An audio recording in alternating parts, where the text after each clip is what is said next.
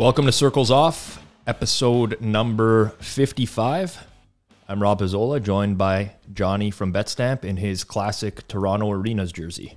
It's a big, uh, big day for the city. We had a huge, massive win, the Maple Leafs yesterday. Great game. We're now leading the series 3 2. By the time this airs, actually, be tomorrow. That'll be the day. Leafs in six. We're taking this one home. We're going on a round two for the first time in 20 plus years. We are fired up in Toronto. We're definitely fired up on this podcast. We're back after a week off. Thank you, everyone. Uh, sorry we were gone. Rob has a big announcement about the studio renovations. Newly renovated studio, as everyone can see. For those who are listening, you'll have to check out on YouTube and click that subscribe button on YouTube as well. And the thumbs up, please.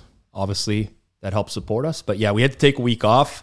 Uh, not gonna lie, we did really pretty much. We the renovations were upgrading the internet in the studio, which would need it to be done.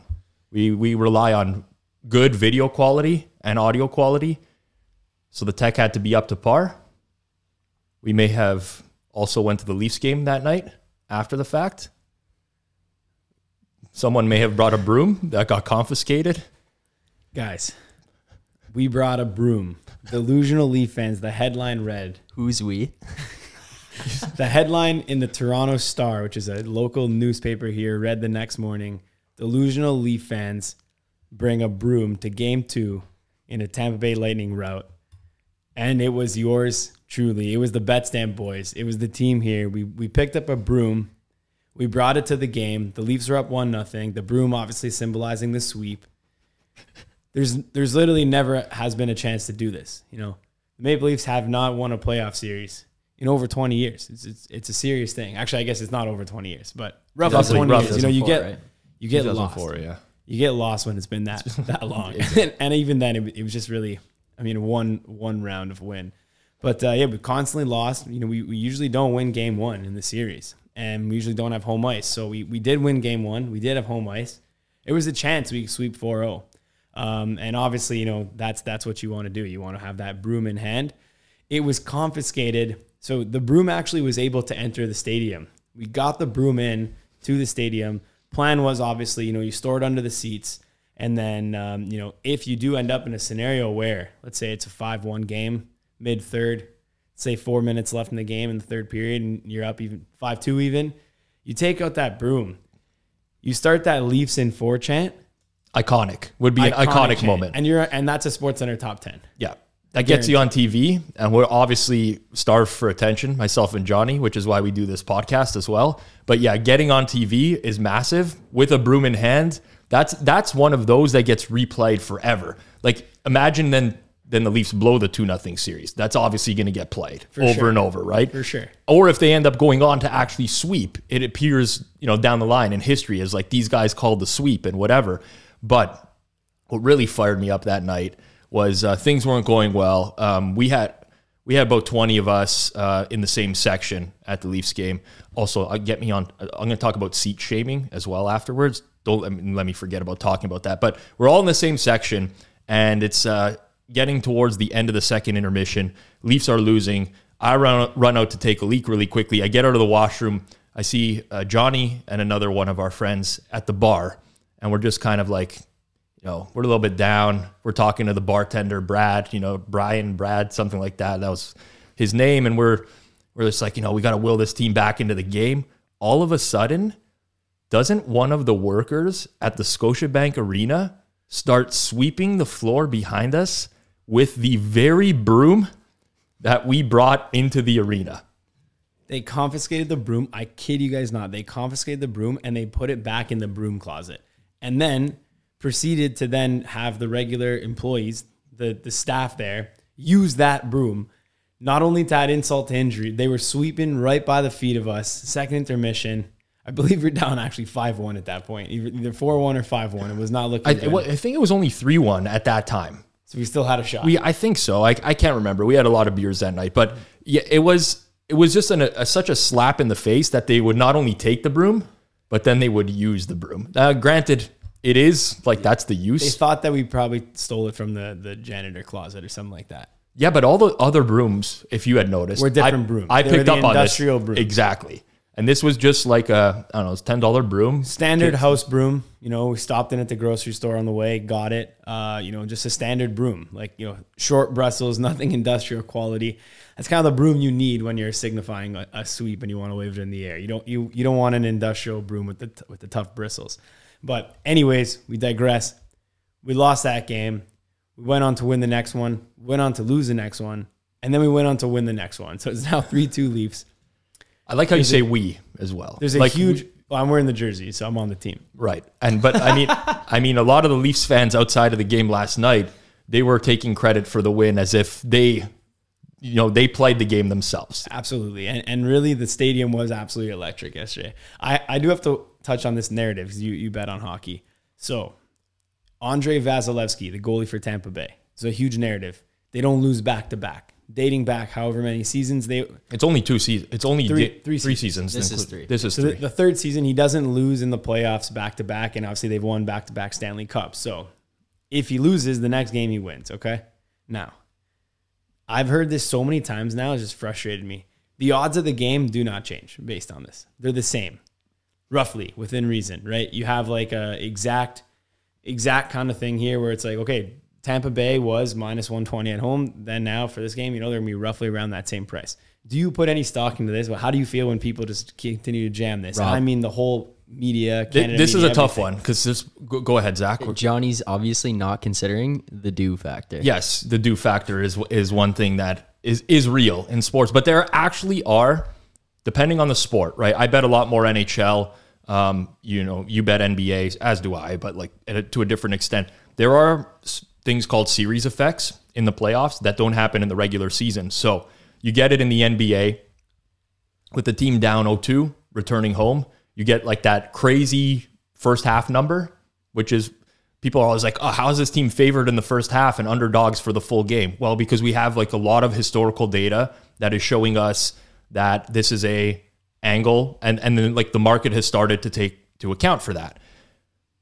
Now you get into a sample size of 17 games for Tampa Bay, which or 16, 16 or 17, regardless, it's small, but have not lost two games in a row. They are usually favored in most of their games. Correct. So that's one thing you have to account for, right? Is were they expected to win? What were the what was the chances of them actually going on this run? Like just by multiplying odds. It's very low. It's lower than 1%. But now you have to look into okay, were they lucky in these games? Like I, w- I would look at not only the actual goals of the games, but the underlying metrics as well, because there's a lot of variance in hockey, especially since it's a um, low event type of game, right? You only get a certain amount of goals. It's it's not like the NBA where there's way less variance because there's so many baskets over the course of the game. Um, there's so few shooting events in hockey or relative to other sports that their variance takes over. So you start to look at that other stuff. I mean, Tampa Bay tends to respond, play above their regular metrics in games following a loss. How much stock do I put into that? How much stock does my model put into that? Zero. Can I definitively say it is not a factor? No. Yeah, it's just something to talk about though. That It, it's, or- it's more of a narr- it's more likely to be a narrative than a real thing. prior to game three, so 1 1 series. So Toronto's now going on the road for game three.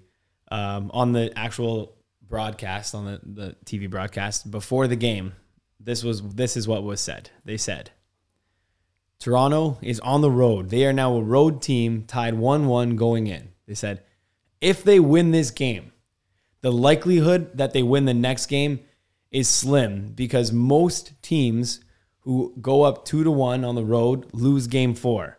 And then they brought it back to the booth and then they finished the stat and he said, that's actually only 46% of teams win game four after being up 2 1, which is essentially, you know, almost 50 50. But And it's again, probably it's probably above market odds too, because when you consider about the home market. ice Yeah, exactly. advantage, yeah. So so bas- basically, I mean, we've seen it in Ontario. If you are in Ontario right now, you're going to see gambling coverage on all of the networks for every sporting event. You saw for the Raps. Definitely, it's full swing for the Maple Leafs right now. And if they do go on a deep playoff run, knock on some wood, which we're hoping here, then we are going to get a ton of gambling coverage. And what I will say is like, it's not even a piece of advice, just in general. Do not listen to any of these narratives. They are all like every single one of them is just given to you based on like a, a- an actual like stat generator that that these companies purchase, whether it be a data provider or something like that. And if some of them may have stock, some of them may not have stock, but I guarantee you this: the TV network and the people giving these out have zero clue if they have stock or not. So they're not really analyzed. They're pretty much just kind of like waste of time. The best indicator you have of who's going to win game four is open bet stamp, check the odds. We got the little percentages beside it. The true odds of the game are the best indicator. That is where you can actually make money. And you can tell this to your buddies too. You can literally say this exact line, which is the true money line odds, like the money line odds of the game, are the best indicator in exact percentage terms of who's going to win the game. And if they weren't, and if you don't believe they are, then you literally have hundreds of thousands, if not millions of dollars to make via betting. So uh, very similar to you know pricing and efficient market hypothesis and, and things like that. But uh, you know ignore all the narrative. That's one area of the Leaf games that's been getting me you know riled up. Uh, just a question for you guys to clarify as well. I've seen a lot online, uh, especially on Twitter, people getting kind of annoyed, especially with the gambling stuff that's being put out there, how it's being displayed. What would you guys say to people who believe that these companies, i.e., TSN, Sportsnet, are putting out these lines because they benefit from people losing? So they're putting out lines to bait people into betting on something for them to lose so that Sportsnet and TSN win from other people losing. So for those listening in the U.S., TSN, Sportsnet are are the big um, sports media uh, channels in Canada, similar to an ESPN. Obviously, in the U.S. and now what's happened in Canada is there are partnerships with sports books because there's a lot of money to be made. And at the end of the day, um, you know, you look at, at betting odds being incorporated into broadcasts, um, betting analysis being incorporated into broadcasts. These are done to keep sportsbook partners happy, right? Um, FanDuel, who's entered an exclusive partnership with TSN, Bet365, who's now a partner of Sportsnet and Hockey Night in Canada. They're not paying for nothing. They're paying so that they can get their name out there on these broadcasts, and naturally that's going to come with it. Now, the content itself, there's probably a lot of room for improvement, right? Um, friend of mine, Andy McNeil, who's with VSIN, is doing Hockey Night in Canada as a betting analyst. Well, SN bets. SN bets, yeah, or Sportsnet bets. And I mean, frankly, they're gonna they're gonna cut to him for 30 seconds and ask him what the live odds are in a game. And I think there's probably a segment of the population that's watching that's gonna be like, "What the hell is this? Like, why don't they just talk about the game?" Uh, and it's gonna take a long time to get there for a lot of people. But the reality is, sportsbooks are paying a lot of money for marketing. They want their name out there. They have negotiated terms with a lot of these media companies in terms of what they're going to get for it. Is it a conflict of interest? Some might argue yes. I don't think Andy, in any bad faith, is going to go on a station and recommend stuff that he doesn't believe in, just knowing who he is as a person. Would there be other people who do that? For sure. But this is kind of the new age of sports betting now, where it's going to, whether you like it or not, it's going to be embedded in all the broadcasts that you view. And you're going to have to be able to figure out a way to filter out what is good information from bad. And I mean, the reality is most of it's going to be bad. Yeah, uh, FYI, just as an educational piece for people, like there is a difference between um, how you send and promote traffic for different sports books. So, you know, one major example I'll give here is within BetStamp, we promote for sports books, right? Um, but in no way are we hoping that our clientele loses or the people we send to sportsbook lose money. We actually do not get any piece of any like losing um, income or whatever you want to call it. So when we refer a player to a sportsbook, we say, hey, the best sportsbook that we think you might want to sign up at is sportsbook A or B or C. Obviously, the answer is all of them. But if we had to recommend three, maybe we go A, B, C here, sign up at these three you know, each of those sports books will pay us a flat fee, one time fee for having that customer sign up and deposit and, you know, play at their sports book. However, we're never ever getting a cut of like that player's losses. So when we look at the deals, I think it's very important uh, to distinguish like what types of deals that people have in place. There are people who, you know, play on the other side of that and they only look for a sports player's losses as part of their compensation. Right. So they'll say, don't even bother giving me a flat fee up front but whatever this player loses, give me 30% or 50% or whatever it might be. So in those cases, what I'd say is we look at the type of deals. And this is kind of more like me defending TSN and Sportsnet, but those deals are largely just like one-time payments, like big, big contracts, right? Where they say, we're the exclusive ad provider. we're exclusive on all of this stuff. You're going to put our branding, our logos, all of this stuff within TSN. And um, they're just paying TSN like millions of dollars for that in cash, regardless of how many players actually come over and regardless of how much money players might lose or win at the sports book. Right. So I, I'll come to the defense and say I don't actually think anyone giving out content on those networks is giving out picks on purpose that are going to make people lose. However, are they giving out good information and value? Probably not, but it's definitely not on purpose. Yes, agreed with uh, a lot of what you said there. Just to add to what you were saying as well, and just um, I mean, we we we preach like transparency, integrity. Like that's one of the things we do. Most affiliates that send you to a sports book, you go to any affiliate site, I won't name them, but obviously a lot of people listening know what I'm talking about. Or if you do a Google search on where to bet, so on and so forth, you're going to get sites that usually will send you to the sports books that are paying them the most. And this is what's called a CPA, cost per acquisition. But when Johnny talks about a flat fee, that's what we refer to as. And each sportsbook is going to pay you a different amount for traffic. So a lot of these sites will promote sportsbooks. Why would I send a player to sportsbook A that's only paying me $200 when I could send them to sportsbook B that's paying 400? That's not what we do. We we bet at all these sportsbooks. It's one of the things that we personally do and uh, we try to cater traffic to the sports book that's going to be the best fit for someone rather than who's going to pay us the most. So that's that. The other thing, just to add to what Johnny was saying as well, you, you got to, you know, from a media perspective, you want to keep partners happy. That's just how the world works, right? If you're partnered with anybody on something, they're paying you for a service, you want to keep them happy. And that's what it comes down to when you know you see a site getting promoted on a, a broadcast that's you know where it has 10 million viewers or so on and so forth trying to keep your partners happy.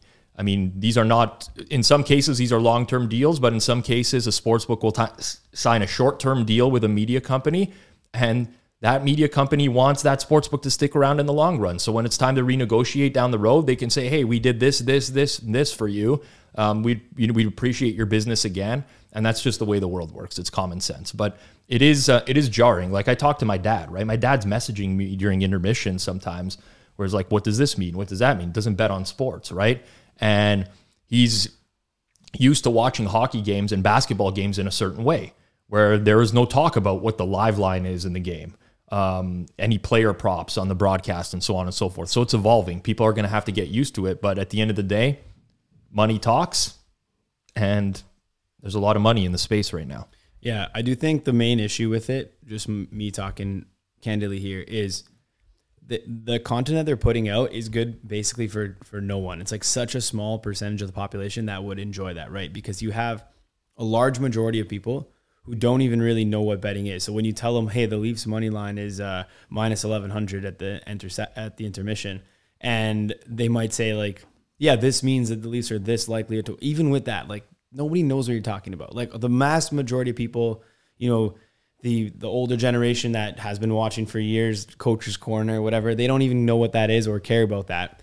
And then you have the people who actually do bet because within Canada, you know, betting just formally regulated on April 4th here, which is a month ago, but reality, people have been betting for years in Canada, um, whether it be via the pro line or the gray area and, and stuff like that. And it's kind of just like those people who, anyone who actually had a betting account before or had any knowledge they already know all of that stuff and they don't need the info. So you're basically like, and again, like this, this is like Andy's segment on Sportsnet bets, uh, as well as like almost all the other segments. They're just like giving contents like in between an area where it's like, okay, I bet. So like, I actually don't give a shit about this because this is useless to me. And then it's like, oh, I don't bet. I'm interested in learning, but this is kind of like way over my head because I don't even know like what these numbers are on the screen. Right. So I think that right now is kind of like where we're at and why there's so much complaints. You know, Zach Zach's question behind the counter here, why there's so many complaints. Like, who's that content for? So such a small subset of people who knew nothing about betting and then started to learn it and they're now in there. But anyone who actually bets is not really getting value from that. So I, I do think like that content might be better in like a year from now, once people might have, you know, a little bit more of a base and you've transitioned the casual fan uh, into someone who understands boat betting. Agreed. So lacking educational content at first, and granted, I, I understand why people wouldn't want to do that because, I mean, frankly, we do a lot of educational content. And we went through it ourselves for the first I mean, dozen episodes of this podcast were mainly focused on specific topics and we kind of evolved it going forwards. But it's very tough when you're dealing with like short segments, right? One to two minutes to explain a concept to a person. And does that resonate with them? Is it interesting? Um, I, I, think of TSN before the games, right? They have a former player, Mike Johnson, uh, who used to play in the NHL, who I actually think is a great analyst of the ho- of hockey, but giving out picks 10 to 15 minutes before every game. Usually player props, always at one specific sports book who's a partner of TSN. And standard. Yeah, of course. To. I get it. I, I I'm not saying I don't get it, right? But like very, very likely doing a disservice to everyone who's listening to that segment. Everyone. Because we know how markets work and like right before game time, you're, you're least likely to find value on something. I'm not saying that you can never find value before the game, but least likely to find value at that time. Uh, but I mean, is that what's resonating with people right now? I, it's hard for me to say because I view from a different lens, right? I view from the lens of somebody who now realizes that that is not providing value to anyone. But maybe it's providing value in the sense that someone thinks they're getting value. Do you know what I'm getting at? Yeah, there's like a, such a huge subset of people who don't even know that like FanDuel is a sports book. That's what I'm saying. Like, and these are fans, right? So you're they're gonna get the exposure on that. And then by the end of this season, you know, people are gonna know that FanDuel is a sports book. You can sign up there and make bets. But and that's just not just based on these segments, but also based on the commercials and stuff and regular advertisements. But like who is who is that segment for, right? In a sense of even even just thinking of it this way. Um, you need to learn a little bit about it, right? But I'm on my couch watching the game, sipping a beer during second intermission. Like I don't want to, I don't want a training course on my TV where I have to pay attention and like I'm gonna have buddies over. Like it's not really the setting for that. Um, so even to your point, it's like, yeah, maybe educational content. Are they to do that? Like, that's that's not entertaining, and it's definitely not a setting where you have like a two minute segment the guys want to hear like you know someone talk and maybe give a hot take and then they discuss with their boys and like this guy's completely out to lunch doesn't know what he's talking about. And then another guy's like no he's making a good point. That's what you want. You don't want to like start drawing a whiteboard right? Right. So i think maybe uh, the issue that i have is that there's like a complete distinction between the regular broadcast and the betting broadcast. And if it were me if i was running content for one of these sites i would hire pro a pro better. So Andy is fine for NHL. Like I have zero. He's he's betting at high limits, winning better. You know, complete. But you have to embed them in the actual broadcast in some capacity where they're part of the crew that's actually talking about the. Andy knows a ton about hockey. Never played the game before. You know, he's not an That's insider. a guy never played the game. You got to get that clip. Yes, Sean Avery. He, he, he never, you know, he's not an insider, but you can incorporate him into the conversations, right? Um, as an analyst, betting analysts can be at, like analyze the game. That's what we do. We just do it more from a numerical perspective. And once you start to embed that in like the the daily everything, it just becomes much more tolerable and people start to learn. But when you start to separate it, it's like, oh, you know, they're throwing to the betting desk. It's like, ah, I don't know what like it, it it's it's just disconnected from everything else. Do you know what I'm saying? You know what I'm getting at? Yeah, I know, I know. I, I, I don't know what the answer is. I mean, I'm not really interested in like broadcasting or media too too no, much. No, yeah. So I don't even know like what what I, like I'm not going to change anything on it. it's not my thing. Right. But we'll see where it goes. I think for the most part, it has been uh, fun to see. At least you know we got more books. We got like it's becoming more mainstream. People like talking about betting stuff like that. So we're happy happy about that. Um, what else we got here? I'm going to Vegas this week. You're going to Vegas. I am. Where are you staying? I actually don't know. Okay. Diana booked the uh, has booked the trip. You, my trips when I go myself versus when I go with my wife could not be any more opposite, polar opposites. I will have a spa day while I'm there, usually my first day, a couple shows, some nice dinners. The amount of time I will spend in the casino will be less than 60 minutes over the course of an entire trip. Nah, casino, yeah, casino's tough. I love it though. I listen. what do you play? Uh, everything. You just gamble. Yeah. Listen, I know what the expectation no, listen, is. I know you like that horse race machine, the virtual horse race machine with the plastic. You know what I'm so, talking about. So actually, the, the old school Vegas guys will remember this, but um, I used to really like the the Sigma Derby machines. So these were like the the old mechanical horses. You literally a quarter machine, okay? And they had a ton of them on the strip, and then they slowly started to die over time. And then on the strip, the last one I knew of was at MGM.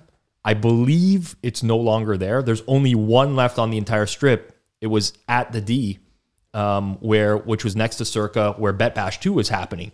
So I went to check out the machine, absolutely rammed. Couldn't even sit to play it if you wanted to. So now I've kind of evolved onto these uh, Fortune Cup horse racing machines. Oh, yeah, I've seen those bad boys. They change lanes and everything. It's not just like they're on the one track. Amazing time, guaranteed. The hold on those machines is like 20% minimum. But, and you know what? Listen, I'm like the, uh, I'm, I'm everything that I don't preach as a sports better when I'm in a casino. Like everything that I don't preach as a sports better. I would literally at those Sigma Derby machines look around the table to see what everyone else is betting and just bet the numbers that people weren't betting. Because I was convinced that the machine is calculating the hold based off of the bets. okay, but that that might even be a thing. Maybe.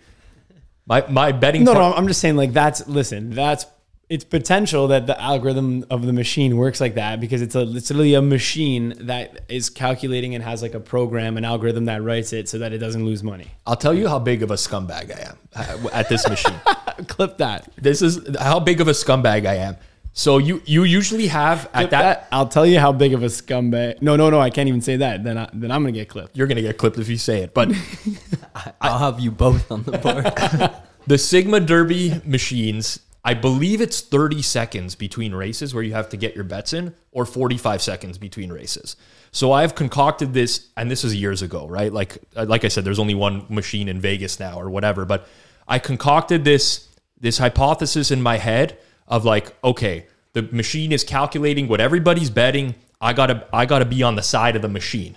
You know how I tell people like, you know, you're paying a premium to bet on the side of the sports book. Well, you're not when you're betting on the same side of the machine, but you are because the vig is so high. Don't, anyways, doesn't make sense in my head. But anyways, I want to be on the same, the opposites of everybody else at the, at the table. The problem You want to win when everyone loses and Yeah. be the one guy yelling. but I don't celebrate. I just sit there quietly, pretend like nothing's going on. I don't want to draw attention, right? And then on top of that, a lot of the people that you sit down and play with, they're making their bets last minute, right? So it's very hard for you to to process your bets if they're all waiting last minute. So I start spreading like rumors around at the table that I heard that these machines, you're way more likely to win if you make your bets really quickly, really early. So I'm sitting down with all these people at this table, like 10 people, firing bets really quickly when I sit down. I'm like, oh, yeah. And then like a few people will win because it's the nature in the machine. Everybody takes notice. They're like, how quickly did you get your bet? And the guy's like, oh, two seconds. So now I'm watching everybody place their bets very quickly. Bro, you could tell people anything. So I have, so I can process all this information, right? So I'm looking out, and this machine, you can only bet exactors. So you can only bet the top the two. It's just the way that the the, the thing works. You're betting a combo, and I'm looking, you know, I'm, I'm try- trying to process. It's basically like Rain Man, right, going on, and I'm processing all this information in real time, firing in my bets last minute, and I'm definitely 100%. This is no BS. A lifetime winner at Sigma Derby, and I don't know if it's, I don't know if it's pure random variance or if the strategy is paying off. And listen, I'm talking quarters, like literally quarter machine that I will sit there for three hours to grind out 30 bucks because I love it so much and love the, the just the idea of beating the house. Because I could have spent that three hours playing blackjack or craps or whatever. Also had a good time, but probably lost more. And that's it. That's the story. The but key, yeah, the key to a casino is to lose enough, like lose only an amount where you had enough fun that that loss in EV was worth your time. But you can't get that once you start betting like on sports. Like if, if you've ever placed like a sizable bet on sports, and I'm not even talking like a big bomb banger. I'm talking something that's maybe like, let's say you've placed a hundred dollar bet on sports. Okay.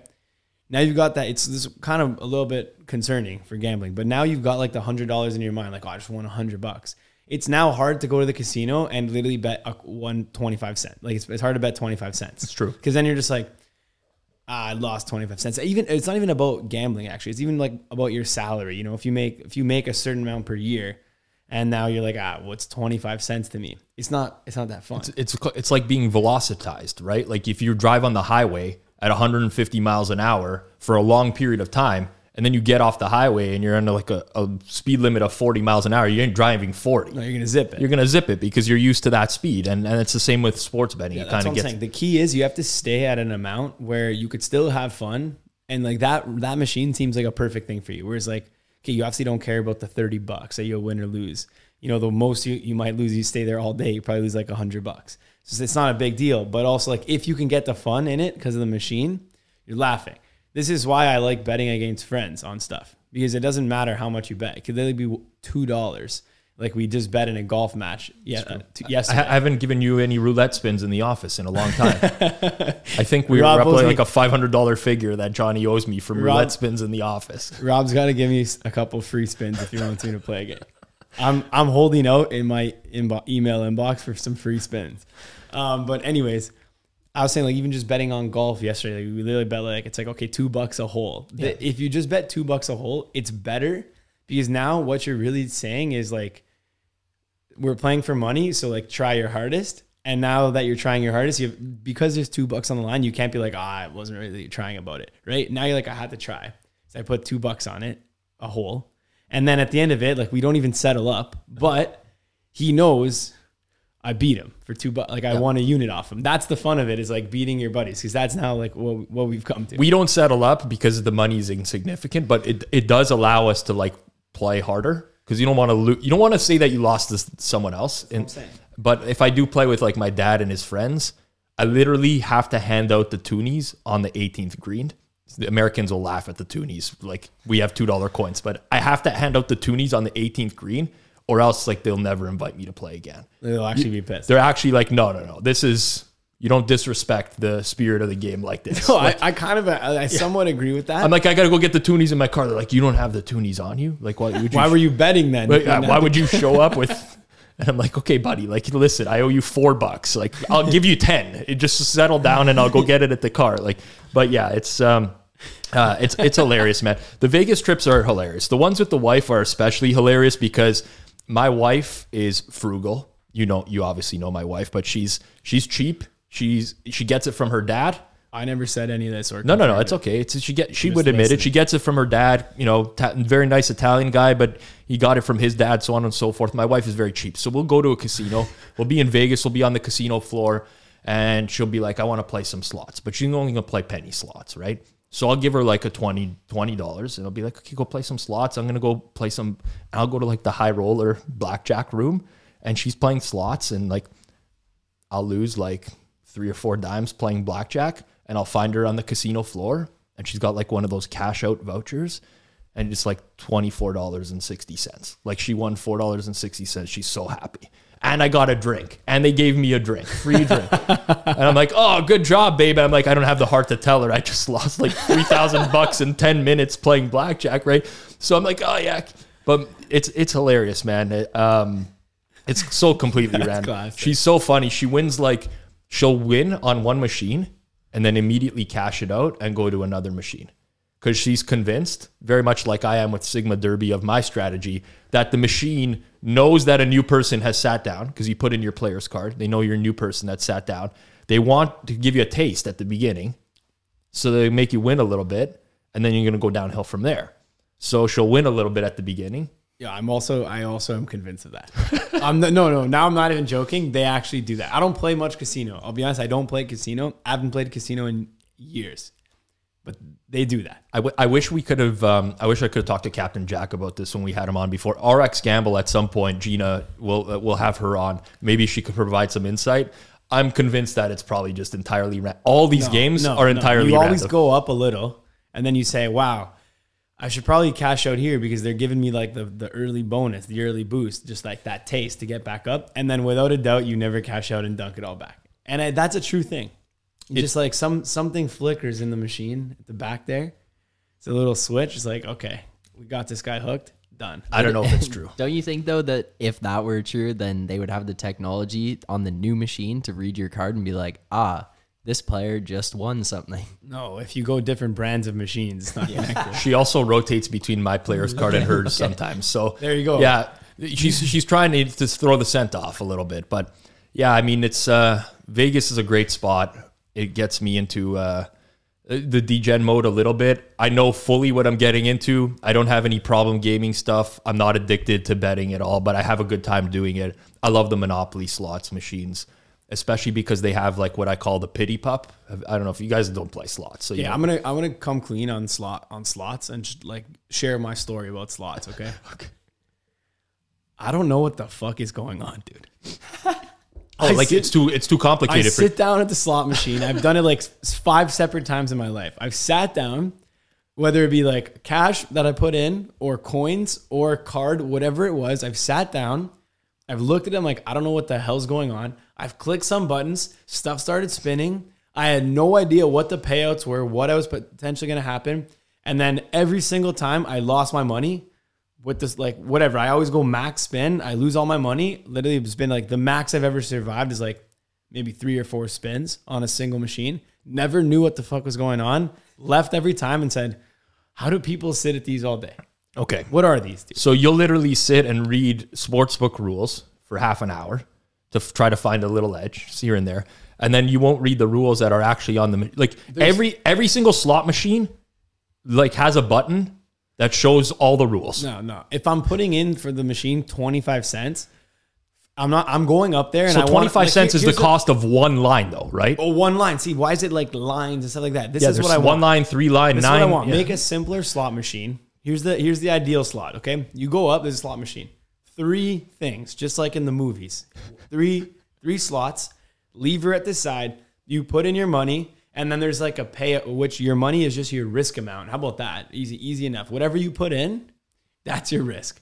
Right? You could obviously segment it in, but like your money's just your risk. Not like, oh, this is four lines and then like lucky sevens and all these different other games. I just want to put my money in and say I put 20 bucks in, one spin.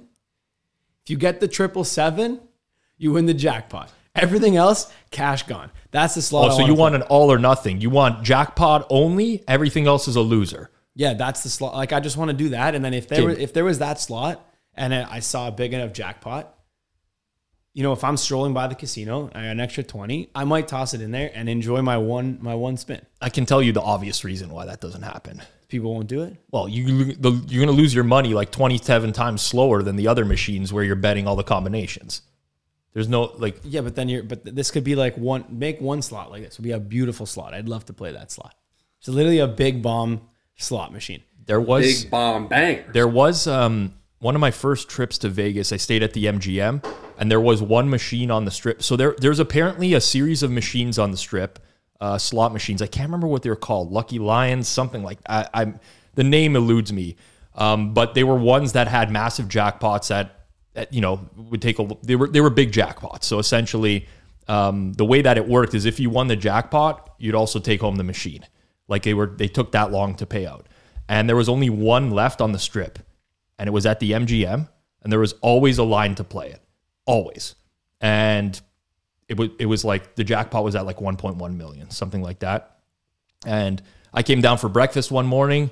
Line was small. There was only like two people in front of me. I'm like, this is the shortest I ever seen this line. I'm gonna play it. I'm gonna play this machine. So it's third in line. I played the machine for like 15 minutes, lost whatever money I had in my pocket, went on with my day.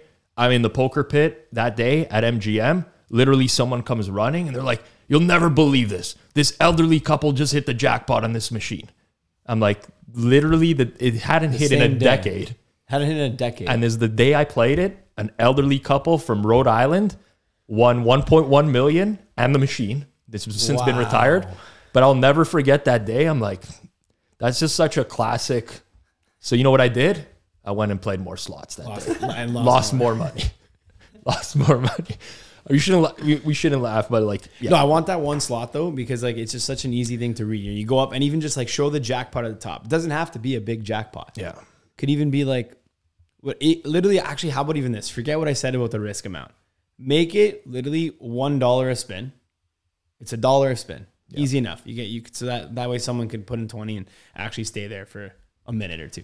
You do one dollar a spin and then the jackpot just rises. Every time you do it, every like hour, it raises. It's, I- mean, I'm sure they could accommodate that. I'm sure if you reached out to the right casino, they would happily do that, build that. Honestly, let's, let, us get a 45% bet stamp branded slot machine. We, No. we could definitely do it. Yeah, but I mean, I, I love I love I love the casino, even though I barely go. And um, but this this trip will be very different for me. I I um have you ever played or heard of or played Sic Bo before Sic Bo, uh, with yeah. the three dice Yeah, yeah. that pop? Okay, so like my first experience of that was at a Canadian casino, it was at Fallsview Casino at Niagara Falls. I've never played at the casino. Okay.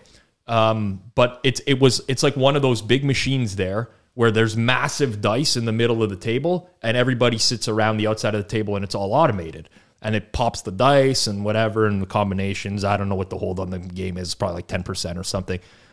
You know, had a great time. I went to the when I stayed at the Bellagio for the first time, I'm there, and there was like a human actually like had like this contraption, like kind of like a coffee cup. They put the dice in and close it and just like shake it up in front and put it down.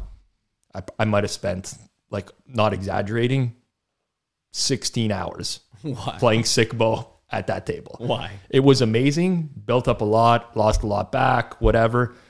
The the rush of just seeing random numbers. I don't know what it is, man. I don't know what it is. Talked a lot about casino. This is, by the way, I should point out, these are the days where I also lost a lot of money betting on sports, just as a losing bettor at all. Now, I don't get the same rush from that kind of stuff because we talk about this all the time. You know, when people are like, oh, yeah, you know, you're betting for entertainment. Well, it's not really entertaining when you just constantly lose. You need you need the wins in order to make it entertaining. But now, uh, Yeah, I I would say like straight up is like don't bet in the casino unless you want to just bet for fun and, and you're okay with losing. And and that's also fine. You know what I mean? Like if you have a hundred million bucks and you're like some big wig guy and you you you're like, yeah, I'd like to gamble. I want to put a million bucks on this. Like, okay, do it. Like, it's fun. You know what I mean? It is what it is. It's the equivalent of you know some for some people that's the equivalent of betting ten bucks. It's all good. Yep.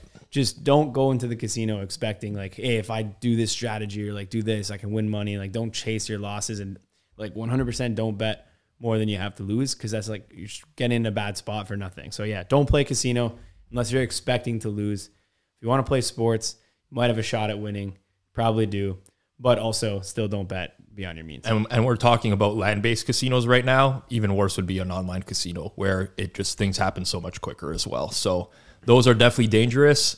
Um, yeah, I mean, casino betting. You know, when people say Vegas wasn't built overnight, that's why they say it.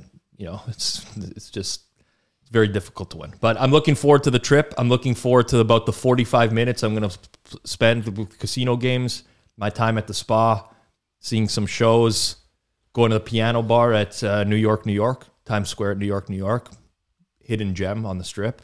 What a time. Putting in those requests to the piano guys. You know, Piano man. uh, we do we do like, you know, like some higher love stuff like that. You know, How much do you think the guy like hates it when you're sitting there? It's the piano guy, and you're like, "Yo, "Can you play piano, man?" They actually probably honestly, I I've tried to calculate how much those guys make in a night. They make an absolute killing. It is a, there's four rotating piano guys. Okay, they, they, all, they there's hourly and they switch spots and whatever. They know all the songs, everything. You can't you if you request something, they will play it. Now these guys are very good musicians. They have iPads in front of them. They can quickly pull up tabs for some stuff, know what the chords are, put put a song together even if they like as long as they've heard it before, they can put it together. But it's it's $20 to make a request for a song. But not you know, it's $20, but if you want to like if you want your song elevated to the top of the list, like you're gonna go drop a 50 or a 100 with your song request. Then they're like gonna they're gonna play it the next song, right? These guys are raking in dough, man. It is So what's the average per night? You think? oh man, I, I, I'm I'm gonna I'm gonna really try to hone in on, when I'm there this week And then give an estimate. and give you an, a, an estimate. But it's enough where they have to like walk out with it. every hour. They take the money that they've collected and they walk with security somewhere to store it, and they come back. Like it's enough that they're making enough in an hour that it's Filling up a guitar case. Ooh, it's um and yeah, I mean, and those guys love what at least it looks they, they give the appearance that they love what they do. Even though it's been the same piano players probably for the last 10 years every single time I'm there. But I, I guess like you see a lot of debauchery when you have a job like that. Like who who are the people in that bar? They're like people that are, you know, they've they've had a, a few drinks. Play, Rob, look, play Rob's clip. they're looking to have a I'm gonna tell you. they're looking to have a good time and uh, and that's it. So, all All right. right. I believe we do have some tweets that trigger us, tweets that trigger me. Um, as always, is it tweets that trigger us or me on the hashtag? we check them both, I think. we do check both. I check both every week. If you find a sports betting tweet on Twitter or anywhere else that tr- absolutely triggers you, just hashtag tweets that trigger me, respond back to it, and or tag Betstamp or Circles Off, and we'll make sure we get your tweet up here next. well, Tweets I, I don't want to guarantee it. So I will we'll- say my we'll post- guarantee it, and I'll tell you why we'll guarantee it. If it's one that doesn't re- that triggers somebody, okay, we'll guarantee it if it's a serious submission. Obviously, Okay. if it's if it's a serious submission and it triggered somebody, but it doesn't trigger us, we can explain why. Okay, But fair yes, enough. we're not That's gonna- a, that's a gonna put better any- way to do it. We're it. not going to put anything up there. That's if a good it's way to do it. Serious submission, even if it doesn't trigger us, we'll put it up. because sometimes people tag me and it doesn't it doesn't have this it doesn't resonate with me personally the same way that it might have with that person and i have been ignoring those but there was a bunch of submissions this week and a lot that i had already seen and uh, so anyways let's let's get to it I don't know what we're yelling about! I've never seen you mad. I get paid. Why are you in such a bad mood? What do you care? It's only a game. Why you have to be mad? i still love that clip every time why you have to be mad it's a minus of 37 degrees winter months uh okay let's start here this one was a dm to me specifically i know It's this definitely not a DM. Oh, someone DM'd it to you. Someone DM'd me. Oh, yeah, I'm out to lunch. Go ahead. yeah, yeah. At Corona Picks, who, by the way, Corona Picks is one of the OGs of Twitter, gambling Twitter. This guy has been around literally since like 2010 on gambling Twitter. I have zero issues with this guy. Zero. It's been through a lot with the with the recent pandemic. You had to specify his name. Ink. he had this name well before the pandemic. Act- I didn't even think of that. But anyways, let's get to it. Uh, at Corona Picks, I feel the concept of CLV is disproven at this point. I don't see it posted around too much these days, and that's a great thing. Getting the best line or beating the market is advantageous, but it doesn't mean you're an auto long term winner. I feel like we can now move on. So, anyone who tries to disprove the concept of CLV or just says, like, no one's posting about it anymore might not be a thing, learn about error metrics, learn about log loss, learn about anything really. Learn first of all, learn about how markets work for one. But the second thing is it is so easy to prove the value of closing line value. All you have to do is literally take the opening line at any sports book and the closing line at any sports book for any specific sport. Run the log loss or any error metric of the opening line and run it uh, in the closing line, and you will see how much more efficient the market is at close. This is not a debate. Like it, it's it's not even up for debate. And yes, I think there a lot of what happens in the space now is people will get like really good CLV on one game, it'll lose, and then they'll put oh here's the CLV bonfire and so on and so forth. This doesn't mean you're going to win every single bet because you beat the closing line. All this means is in the long run, you are going to be a winner. And yes, you will be an auto long term winner over a long period of time if you're consistently beating the close. Literally talk to every single professional sports bettor.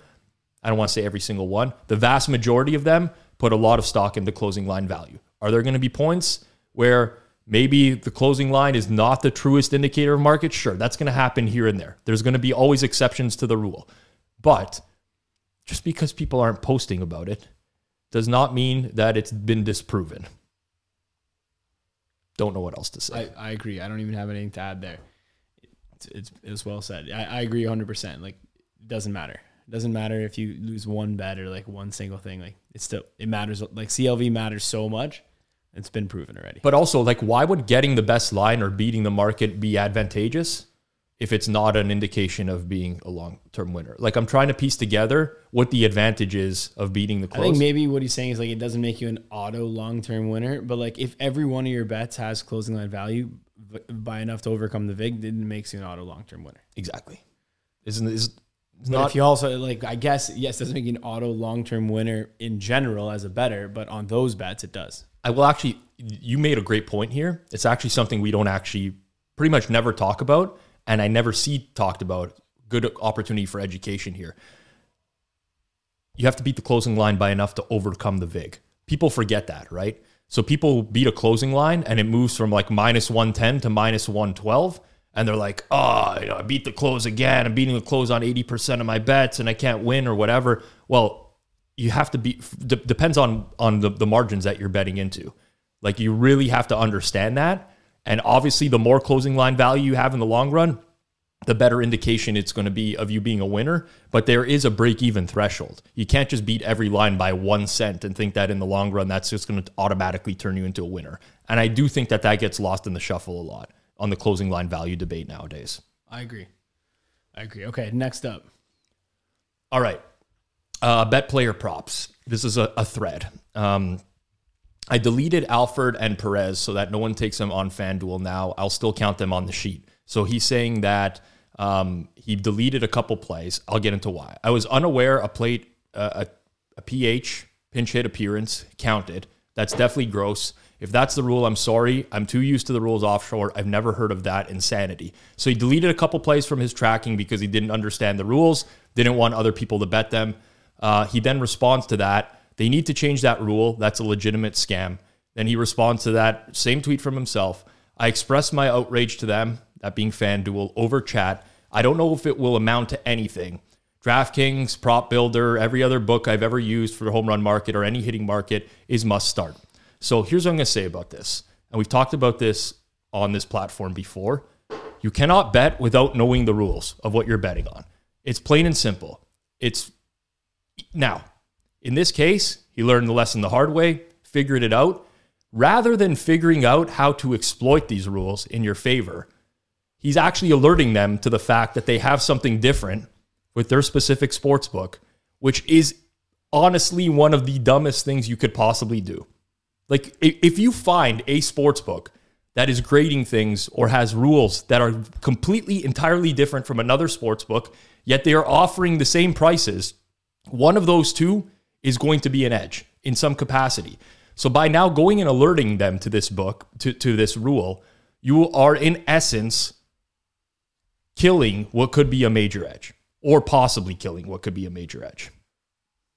Again, yeah, complete. It's more just like the rules thing. Like you, you can't, like it's we've all done it before, but you can't complain after the fact if the rules were stated, right? It's like it's not. It's easy to tell, and I'm like laughing now back to this like slot machine thing I was saying, but it's like figure out the machine. Don't be like I lose, I lost my money and like I don't even know what's going on. Like figure out the figure out the machine first if you want to actually play it seriously. So same deal here. Like it is what it is. He's saying he's used to the offshore rules, so he he was like assuming a specific thing. Exactly. But um, yeah, you gotta you gotta make sure you check that, and, and, you know definitely don't have them change their grading. Just like don't bet there. Listen, at the or, end of the or, or bet it the other way. there, there's two things here, in my opinion. Either you read the rule, every sportsbook rules before you bet there. A lot of people won't do that. Me and Johnny have talked about this before. It's something that we personally do because there are edges to be found in sportsbook rules. All these sports books treat things differently. They grade things differently. There are sports books that will auto grade wins. For example, when a team goes up, uh, you know, three goals in hockey or three touchdowns in football, and maybe you're going to want to place certain bets there to take advantage of that, so on and so forth.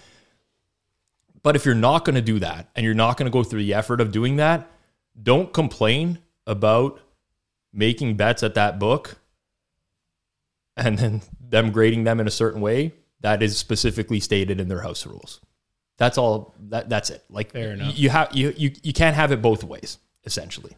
Okay, up next. Steve Fezzik Oh, it's a good one. at Fezzik Sports. I will say, I'm gonna. I just want to talk about Fezzik really quickly before we get into this.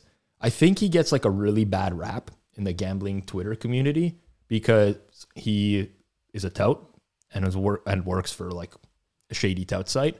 I've always got like I. He does know a lot about football that I don't think people give, him credit for because he does do tweets like this. Quotes exposing your gambling expert in quotations as a fake. Number one, I never bet parlays. Number two, I don't bet live. Number three, I don't bet first five or first half. Number four, I never lay more than minus 160. Number five, it's hard to win. Number six, NFL is hardest sport to win. Number seven, I don't bet season wins. It ties up dollars. Number eight, most bookmakers are sharp. Okay. Some of these are true. Like if someone ever said to me, I never lay more than minus 160, it's a matter of personal preference for them, fine. But I would immediately look at that person and be like, there's a very decent chance this person doesn't know what they're doing. Someone says I'd never bet parlays because all parlays are a sucker bet. Okay. There's a decent chance that this person doesn't know what they're doing. But there's a few on this list that are just personal preferences. Like I don't bet live because I have other things to do, and uh, most of my edges are pregame, and I don't like the fact that it like, like the the pain of betting live and like trying to get a number that I think is a good number, and then having it move on me is just not worth my time. Does that disqualify me as being an expert because my personal Yeah, preference? some of these are preferences.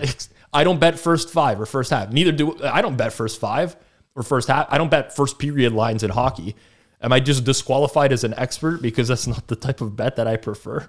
Like I don't really understand. Yeah, the and point then some of these are just subjective. Like it's hard to win. Yeah, but for a lot of people, it is hard to win. I I would also say it is it, like it is hard to win in the sense that the industry is built on people losing money, and it, most people do lose. So it's definitely not easy to win. For some people, it is, and you can win certainly. And like in a sense, it is easy to win. Don't get me wrong. But but to go ahead and be like, if someone says it's hard to win, then they're just like a not an expert is obviously subjective.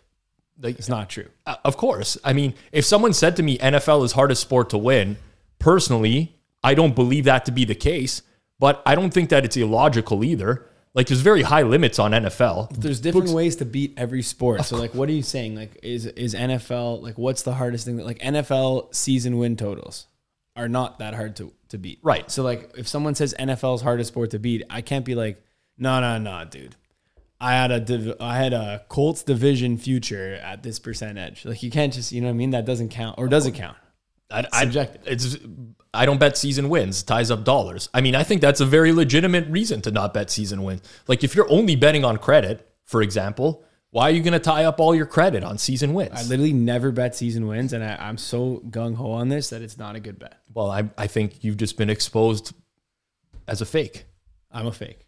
I'm well. Well, I'm not an expert, anyways. But I'm definitely yeah. I'm a It's fake. it's just the weirdest, most random list that I think I don't know where this. I don't know if he and was. what's this last one? Most bookmakers are sharp. Like, yeah, okay, I, I, yeah. I guess if someone said most bookmakers are sharp, would I then say you're they're a fraud? Well, listen, I think it's pretty. When you think about it, right? Most bookmakers are copying from other books, if we're being real. The vast majority of them are copying in some capacity from a sharper book. I think That's that's, why I, they don't even they don't really copy from a sharper book. They have a trading team. Their trading team is a is a a, specific company that manages the trading for them for a lot of the books. Right. And then those trading teams set odds. They get odds from many different sources. One of which is by looking at other books. correct. But the reality is, most like all bookmakers are making money, right? There's there's not a sports book that's reporting earnings. Like forget about the marketing Yeah, yeah, and like NGR. Yeah, Like, NGR, so, net like, gaming revenue. for their players. Yes, without marketing spend and stuff like that. that's the name of the game. That's what they're going for. Yeah, so, I mean, when they have players on the site, just those players on the site, they obviously are operating at a net profit within those players. that's sort of the definition of being sharp. Like you can't just hire anyone to do that. You know what I'm saying? I guess not, but whatever. Yeah. this- Anyways, this it's just the most random list. I, I don't really I I- I don't really understand why all this. I guess a lot of these I, are I just agree personal with. I agree with the. Uh, I agree with the never lay more than minus one sixty. yes, Other than that, because even if someone said like I never bet parlays, that wouldn't expose them as a fake. You just maybe just don't bet parlays. That's fine. A lot of people who don't bet parlays. agreed. You could. You also could not. And you also could bet live. You also could not. I, do. Fair I, enough. I, Move- I, I'm Move just on. This is a funny one. I like this one. all right. This is from uh, Ducky at Ducky underscore bets. What was the name of the guy we had last? Was it Big Dick's Picks? I think that was the last tweets that trigger us. All right, at Ducky underscore bets. Please be very, very careful betting on game one of NBA playoff series. Game ones are very volatile, as you don't know what the game plans will be, and there are usually surprises. Only bet dogs if you have to bet something. You'll make your dollars game two to six. Be patient. Hashtag Ducky cares. So he's saying that he's saying that the game one is volatile. Yeah. You don't know what the game plan is, so only bet the underdog. Yes. And also that you're going to make all your dollars in the series from games two to six. I don't know why not game seven. Okay, if it was very volatile and you didn't know what was going to happen, then yes, you would bet the underdog. Of course. However, you don't know that's not very volatile. It's just the same. It's the same limit as the second game. I completely agree. And and in general, like okay, if you again betting markets, right? The way the betting market works. Yes, you're playing. You're you're placing your bet with the sports book. That's what's happening. But you are betting in essence against other bettors as well who are shaping the market. So if you have a better better handle of what's going to happen in game one of an NBA playoff series. Let's say you have a huge edge in projecting player minutes. You know what rotations are going to look like, and you're better at doing that than other people who are betting into the market. You have a massive edge in game one. It would be your biggest edge of the entire series because then from game two onwards, that information is available. People will react to it. So if you're very good at modeling player minutes, for an example, that would be a huge edge. Huge. I don't know why you wouldn't bet the game if you thought if that's something that you excelled at. I don't know why you think the, the dollars are only going to be made mid series. I don't know what's different about game one and seven, but just in general, stuff like this, advice like this, if I had the sound of somebody throwing garbage into a garbage can, which we have to get on this soundboard, that's exactly what I would play right now. Ducky cares. All right, up next. I think is it. Uh, there's two, right? This is the last one, and then there's another one. Okay, the ne- the next two are going to be a package deal because they insinuate the same thing. So we have NBA player props at winning underscore props. I'm not an NBA is rigged guy, but Duncan Robinson playing six minutes for absolutely no reason, while it seems like half the planet bet his over, definitely fishy. That and quite a few half point misses halt the streak. He's referring to the winning streak he was on. He went 15 and 17 uh, for n- minus 4.21 units on this day because he just bet a bunch of Duncan Robinson overs. Yeah, points, points, rebounds, points, assists, points, rebounds, assists, all all the combinations. And um, he didn't he didn't do too well. I seems like he got two rebounds only. Yeah, he played only six minutes. What do you expect for it? It's very fishy. Half the planet bet is over, right? And then go, Go to the next one Go to the next one.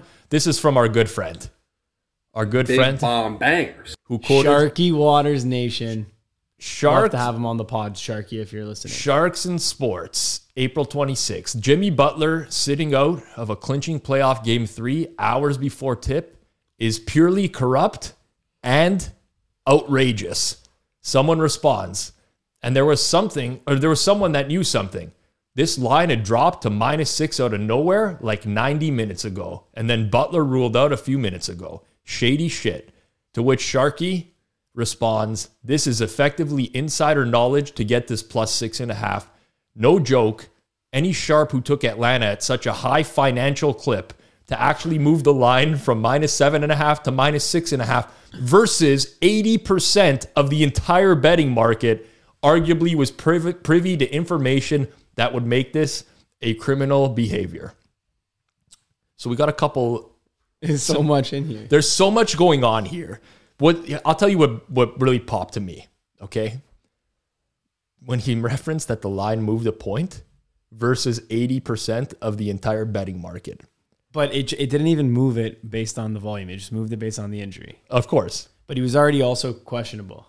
I know there was no there there was like someone could have easily been taking a stance of like we don't think Butler's going to play and we're going to get out ahead of this news. I can they t- also could have known that he wasn't going to play. But either way, that it doesn't matter that 80%, like they didn't have to bang it for such a high financial. high financial clip. I wish we had a video of, of him quoting this stuff because he's he's really good. This guy is a good salesman. But first of all, again, we talked about this before. Who cares what 80% of the entire betting market is betting on? Like, do you think that's going to stop me? Do you think that's like, the, is that actually like something that, first of all, is scary to anyone? But on top of that, like, it, it's completely meaningless. But this is a market. There's information accessible in any market. First of all, it doesn't prove anything in terms of someone could have known, absolutely easily could have known. I'll I'll give personal examples though of how many times I project a goalie to start, a backup goalie, let's say 75% chance that he's going to start, we'll get out ahead of market and take a risk on betting it. Because why am I going to wait for that information to come out and then have to be able to get down in five seconds? So that could easily happen. We don't think Butler's going to play, or somebody gets a call up your. This guy has no idea what he, he's no idea what happened here. He's literally made this. Look how long that paragraph is of typing, and it's also only a one point move in the NBA. That's Right. literally nothing, especially six and a half to seven and a half. Yes, That's nothing compared to like the moves. Is like you literally have had a team open as a nine point favorite and it close as a two point dog this year. This is literally nothing. Well, I mean, someone laid a high financial clip on this, though. what even is that? Such a high financial clip. It was a big bomb banger. It actually was a big bomb banger. Um, so there's Sharky Waters Nation. If you're listening out there, this guy's videos are hilarious. By the way, he he sees every he does his every video. He goes on like his um turns his camera, records his face, gives out pics and stuff like that. And then at the end, he goes Sharky Waters Nation. And then he goes like, oh shit, I forgot his clip now. But he's like, what's the tagline? he's like, bet or get out of the water. It's something like that. I forget what it is, but it's it's something like that. We got to actually play it now. But it's such a good tagline. But I guess not that good except for we forgot it. None of us gonna remember it. He also puts like crazy color filters on every video that he puts out. I Why? just started to notice like it's just like every color that's in there. It's just he just puts crazy filters in. I'm pretty sure this guy has more followers than I do on Twitter. Of course. Which is actually depressing. like I, I'm almost certain I looked looked it up one time. Sharky Waters Nation, he has a hundred more followers than I do. Please, if you don't follow me on Twitter at Rob Pizzola and you're listening to this or watching this, please follow me on Twitter. I cannot live knowing this information. He has less than 100 followers more than me, but it's extremely depressing. You know what just happened, Rob? When you saying that, so many people. No, they gonna unfollowed go yeah, follow they him. just gonna unfollowed follow. you and No. then followed him. What have I done? What have I done? This one rattles me. The one before, Hold up. Good reason.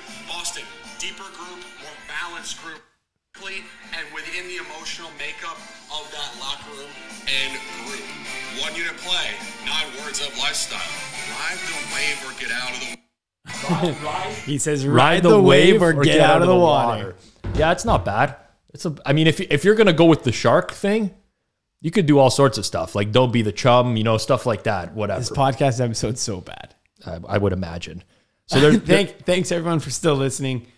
We, um, yeah, we're, we're gonna have a good guest next week, so no one, uh, you know, well, that's it's subjective depending on. Yeah, we don't even know who next week is going to be yet. But I also want to say the tweet before this as well. Like the people who think how, how Duncan Robinson playing six minutes for no absolutely no reason, while it seems like half the planet bet is over.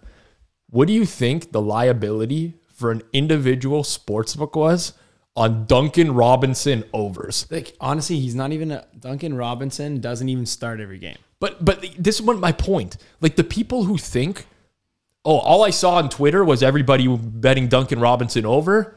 The fix it. Do you know what NBA players make?